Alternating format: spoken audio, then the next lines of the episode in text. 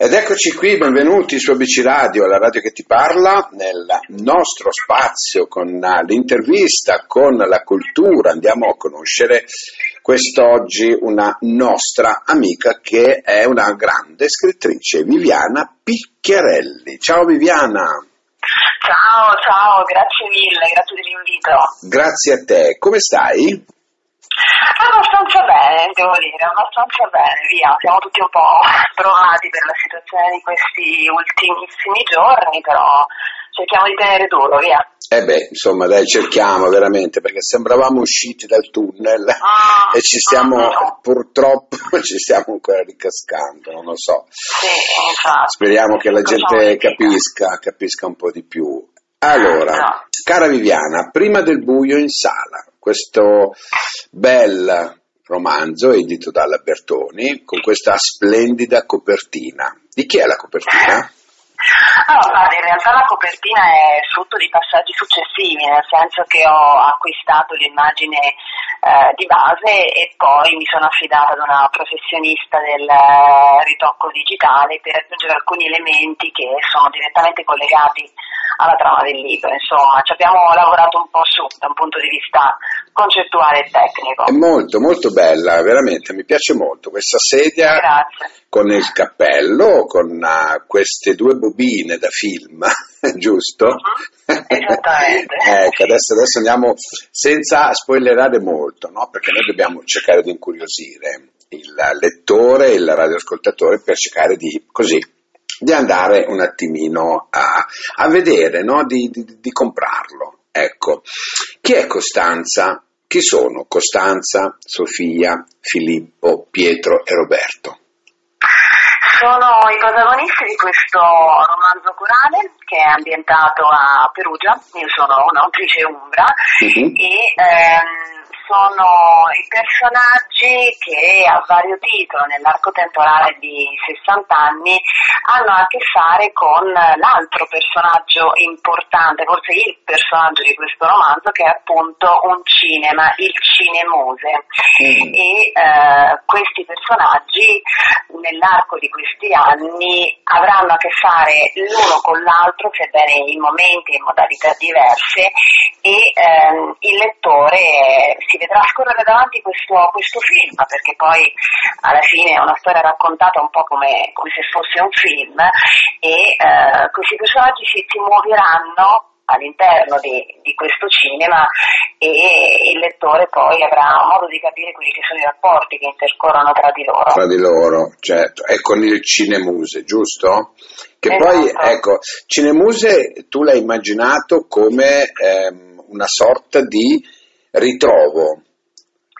Sì, è un, eh, un punto di riferimento culturale, guarda ti dico anche in realtà che il Cinemus è ispirato a uno spazio cinematografico realmente esistente nel Perugino Mhm. quindi mh, ho cercato un po' di restituire su carta quelle che sono le suggestioni di questo particolare posto che appunto esiste nella realtà ovviamente con un nome diverso e che mh, è stato riportato a vita nuova, se vogliamo, dopo diversi anni di chiusura, grazie ad una cooperativa che ha fatto un vero e proprio centro culturale, ha creato questo spazio che non è soltanto un cinema, ma è anche un, un luogo di eh, ritrovo anche culturale, perché ci sono diverse mostre, perché ci sono anche presentazioni di libri, c'è Sì. anche un- un- una sorta di bistro bar, insomma ho voluto ricreare un po' questa atmosfera a cui sono particolarmente legata per motivi personali all'interno del cinemuse del mio romanzo.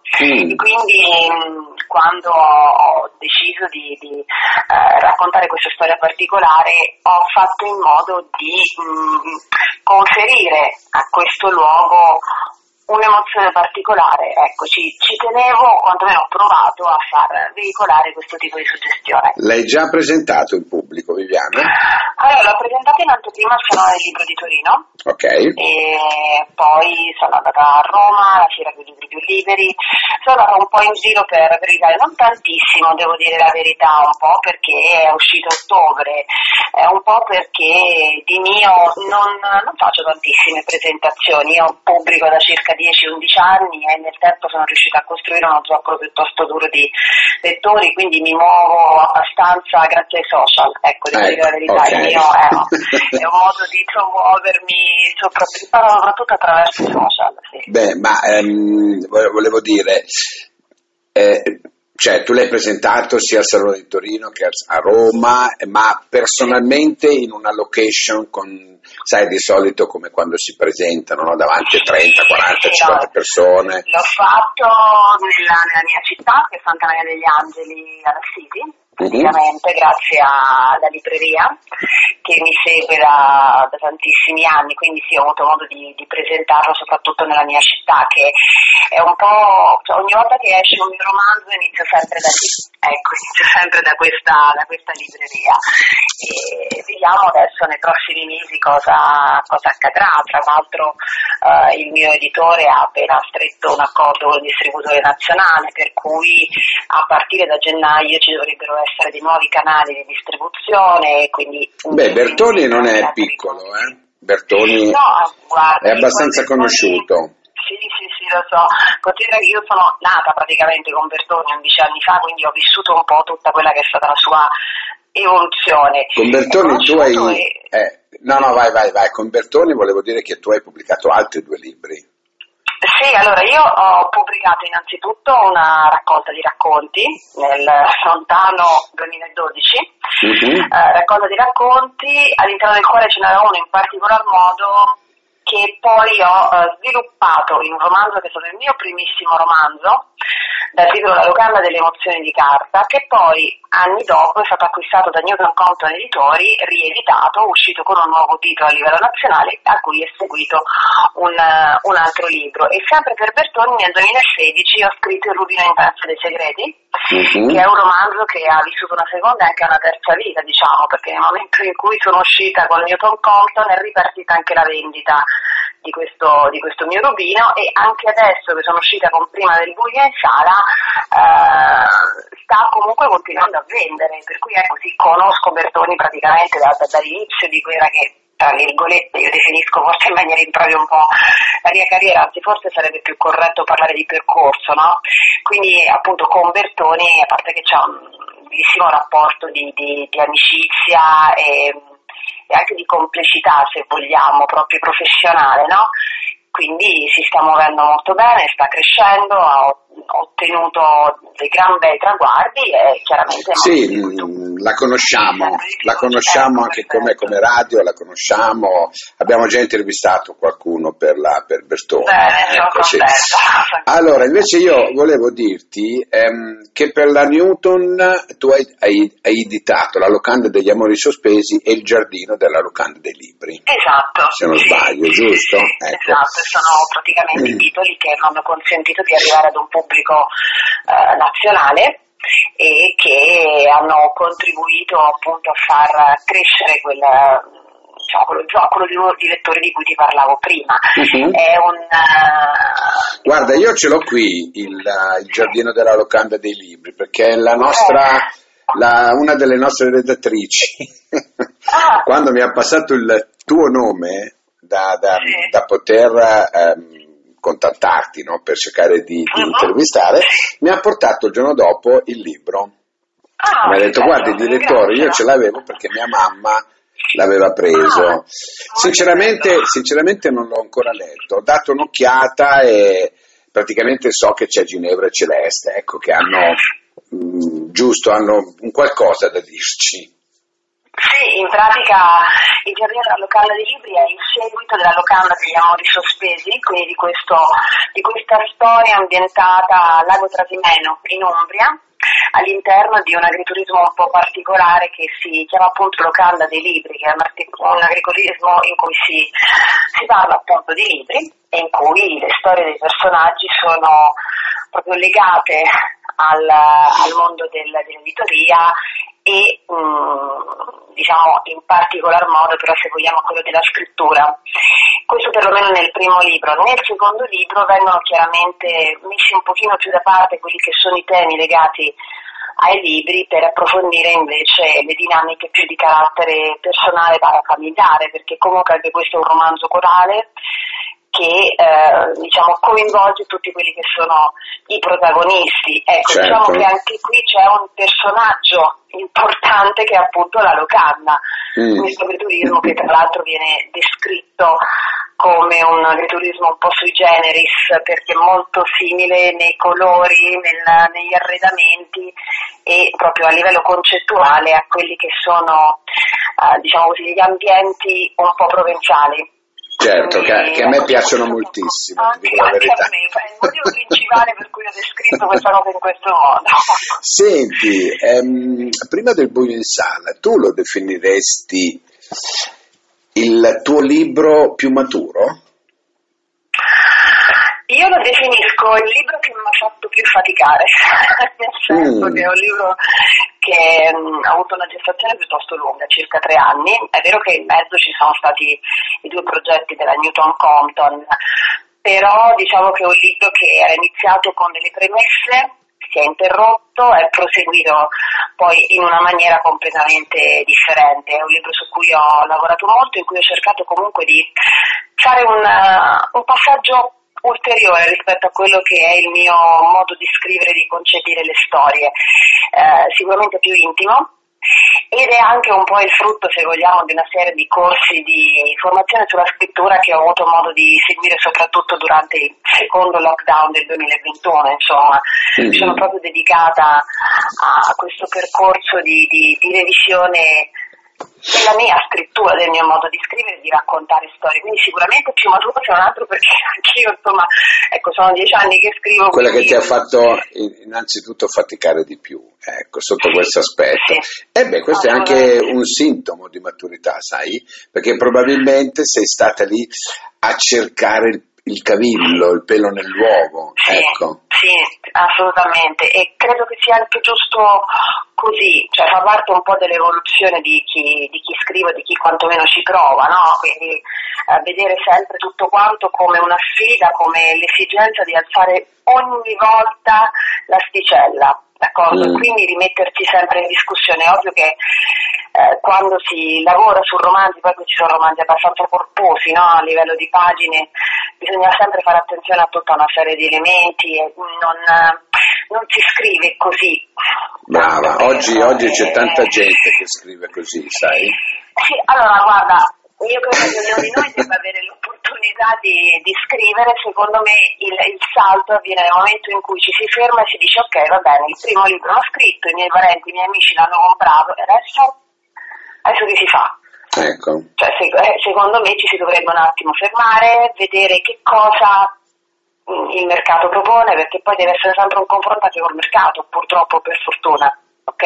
Ma io direi per, Quindi- purtroppo, perché comunque ti ripeto, ehm, io ho intervisto tantissimi autori, seguenti e anche famosi. E eh, comunque oggi tanti, tanti, tanti scrivono. Si scrive di più e si legge meno. Sì, questa è una cosa che è appurata da tantissimo tempo, che eh, in questo momento storico in particolar modo secondo me è esplosa, è esploso come fenomeno grazie a tutta una serie di canali diversi anche per, per pubblicare, no? però ripeto, mi sta bene il primo step, mi sta bene la possibilità potenzialmente garantita a tutti di pubblicare, però a un certo punto se una persona ci crede davvero, a prescindere poi da quelli che saranno i risultati nel medio e nel lungo periodo, deve mettersi in discussione, deve dire ok, ma la mia scrittura quanto vale, se vale, Mm. ok? E quindi capire eh, se è il caso di mh, fermarsi un attimo, di rimettersi a studiare, di confrontarsi con il mondo editoriale, perché poi sai, moltissimi scrivono senza avere neanche chiare le dinamiche del mondo editoriale, che sono di una complessità non indifferente.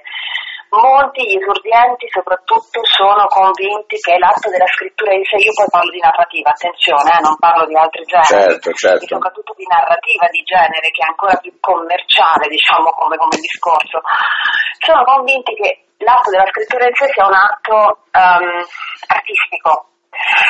Io dico sempre ni, nel senso che di artistico secondo me ci può essere il momento dell'ispirazione o qualche particolare guizzo, in realtà quando si, si scrive un romanzo c'è tanto lavoro tecnico dietro. Sì, Eh beh, dire ma è logico, Cioè, è logico. è è tanto logico per la Eh, lo so, ma devo...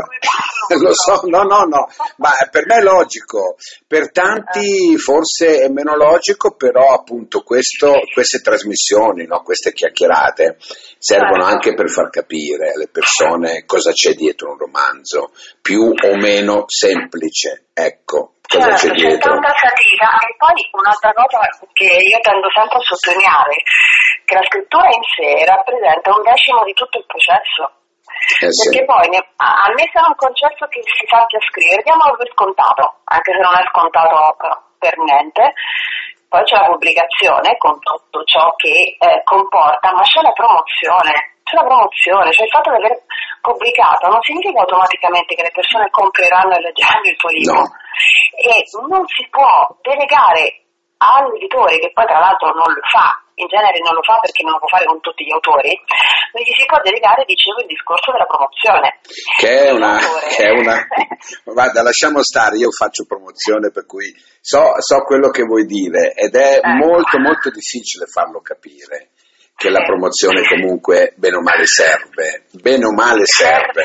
ma soprattutto è l'autore che si deve muovere e, attenzione, che deve anche investire. Certo. Cioè io nel momento in cui mi sono tra virgolette fatto conoscere tramite Facebook, tramite la mia pagina auto- autore, l'ho fatto perché ho messo le inserzioni a pagamento, io Certo. ho fatto un tipo di investimento, c'è chi investe negli uffici stampa, anch'io sto cercando adesso di capire un po' come muovermi negli uffici stampa.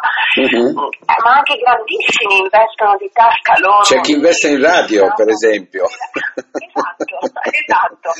E questo purtroppo non, non è compreso né tantomeno accettato dalla maggior parte degli autori No, esordienti, che appunto no, pensano so. che la scrittura sia un qualcosa che scaturisca come un fiume in piena dal, Lo so, lo so. da qualcosa che c'è dentro, che mm, può essere magari così all'inizio, poi però tutto questo fiume va in qualche Senti canale. Viviana, chi e quali tra questi tuoi romanzi che hai scritto eh, si potrebbe prestare a una fiction? Allora, guarda, io in realtà ho una scrittura già molto strutturata per rappresentare la base su cui poi innestare una sceneggiatura, perché è una scrittura molto visiva, eh, costruita attraverso il ricorso a dei capitoli molto brevi Mhm. e ogni capitolo fondamentalmente è quella che in gergo tecnico si definisce una scena, per cui ti dico che in generale sono un po' tutti dei libri eh, da cui potenzialmente si potrebbe trarre una fiction. Probabilmente al momento, però forse quello che maggiormente potrebbe essere ehm, trasposto su piccolo schermo è intenso dei segreti, che è questa storia ambientata sempre in Umbria, in, un, eh, in un'azienda vitivinicola e proprio c'è una storia familiare molto forte, molto forte, quindi sì, probabilmente è quello il romanzo che Ma tu in cuor tuo ci speri? Beh, io credo che questa, guarda, se fai questa domanda a qualsiasi auto- autore dico tutti la stessa cosa.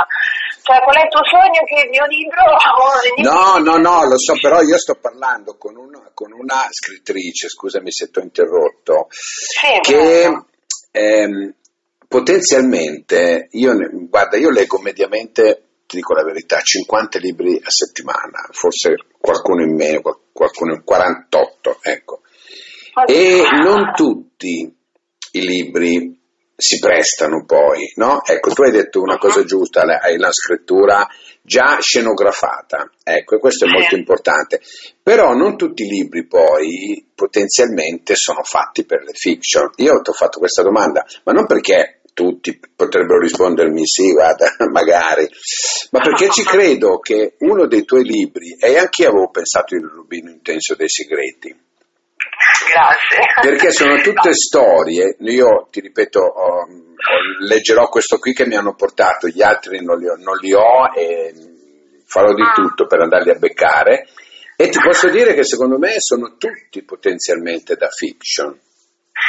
Sì, guarda, ci- mm, sono convinta anch'io di questa cosa, ma proprio perché io ho questo tipo di scrittura, forse perché essendo nata, come dicevo, sin da, da- da ragazzina a pane, eh, Nutella e televisione commerciale, quindi io mi sono proprio riempita di, di- di storie di un certo tipo, ok? Io sono proprio cresciuta con la televisione, ho fatto una serie di studi che appunto vanno in quella direzione, quindi forse ce l'ho proprio dentro questa cosa e questo si è in qualche maniera mm. trasferito anche nel modo in cui scrivo. Ecco, la mia non è una scrittura um, particolarmente complessa e diciamo che si accartoccia se vogliamo un po' sul, sull'uso sapiente del, della prosa e dello stile. La mia è una scrittura in cui, che, che, è messa al servizio delle storie. Per essere messa al servizio delle storie significa che la devi rendere visiva.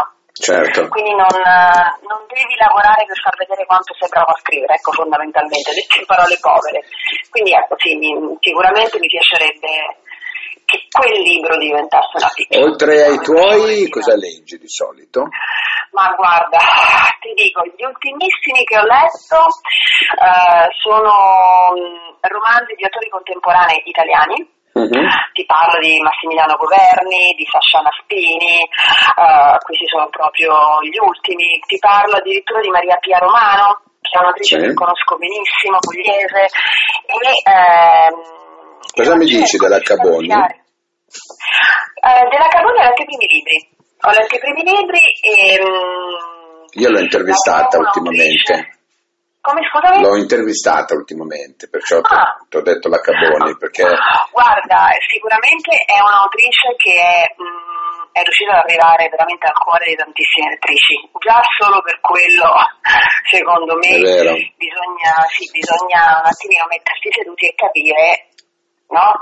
ehm, appunto come ci è riuscita, poi vai a leggere i suoi romanzi e ti rendi conto che è stata in grado di toccare proprio le, le corde dell'animo femminile affidandosi appunto a delle storie anche molto intime, no? sì, con sì. Eh, protagoniste donne eh, particolari che eh, riescono a riscattarci sempre. Ecco, forse è questo che ha incantato il pubblico delle sue lettrici, insomma, anch'io la seguo eh, su Facebook, ci conosciamo virtualmente, poi sai, insomma, il bello di questo, tra virgolette, mestiere è anche avere l'opportunità di confrontarsi no? con gli altri autori. Beh, io l'ho trovata molto umile eh. come persona, eh, ti dico la verità. È stata una bella chiacchierata anche con lei. Da come si pone, sì, sì, sì, sì. Beh, ho avuto modo di intervistare anche eh, la regina della narrativa italiana, Sveva.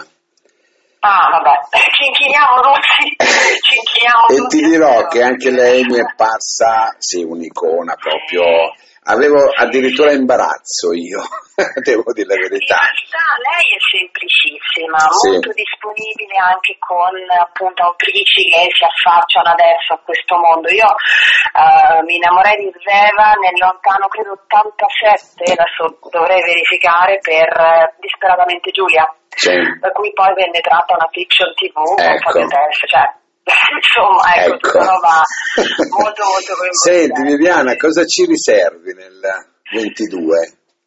Allora, guarda, io in questo momento mi sto prendendo un attimo di, di, pausa, di riflessione, ma soprattutto perché voglio un po' capire come continuare a promuovere questo mio romanzo, anche tenendo conto un po' di quella che è la situazione contingente, certo. perché insomma, ecco, non bisogna necessariamente fare i conti con, con, quello che ci circonda e sto ragionando sulla trama del quinto romanzo che dovrebbe essere ambientato tra l'Umbria, mm. Firenze e Trastevere, ci sto lavorando. Eh, dovrebbe avere a che fare con le stazioni, con la storia dell'arte, Mm. E, ecco, sto mettendo insieme un po' le tessere di questo, di questo puzzle. Sto studiando alcune cose perché comunque io cerco sempre di documentarmi molto. Certo, beh, è normale, è normale secondo me. Bisogna documentarsi, guarda. È giusto, è giusto ed è anche un atto di rispetto nei confronti di chi ci legge. Perché certo. è vero che scriviamo opere di evasione, però è anche giusto non tradire il patto di fiducia no? che il lettore poi va a stringere con te perché compra il tuo libro a scatola chiusa e quindi si aspetta di leggere sì qualcosa che in qualche maniera lo rapisca e lo porti al di fuori della realtà ma che comunque abbia dei, uh, delle coordinate in cui ci si possa riconoscere chiaramente io parlo di narrativa contemporanea chiaramente se certo. non legge un, uh, un fantasy sa già cosa va incontro ecco per dire però in generale a me piace dare dei riferimenti ben precisi, insomma. Bene, signori, avete sentito dalla viva voce di Viviana Picchiarelli il suo percorso, la sua storia, il suo modo di, di approcciarsi al pubblico, il suo modo di scrivere, cinque romanzi finora belli, quattro, cinque, uno più bello dell'altro. L'ultimo in ordine prima del buio in sala, poi c'è la locanda degli amori sospesi, il giardino della locanda dei libri, il rubino intenso dei segreti.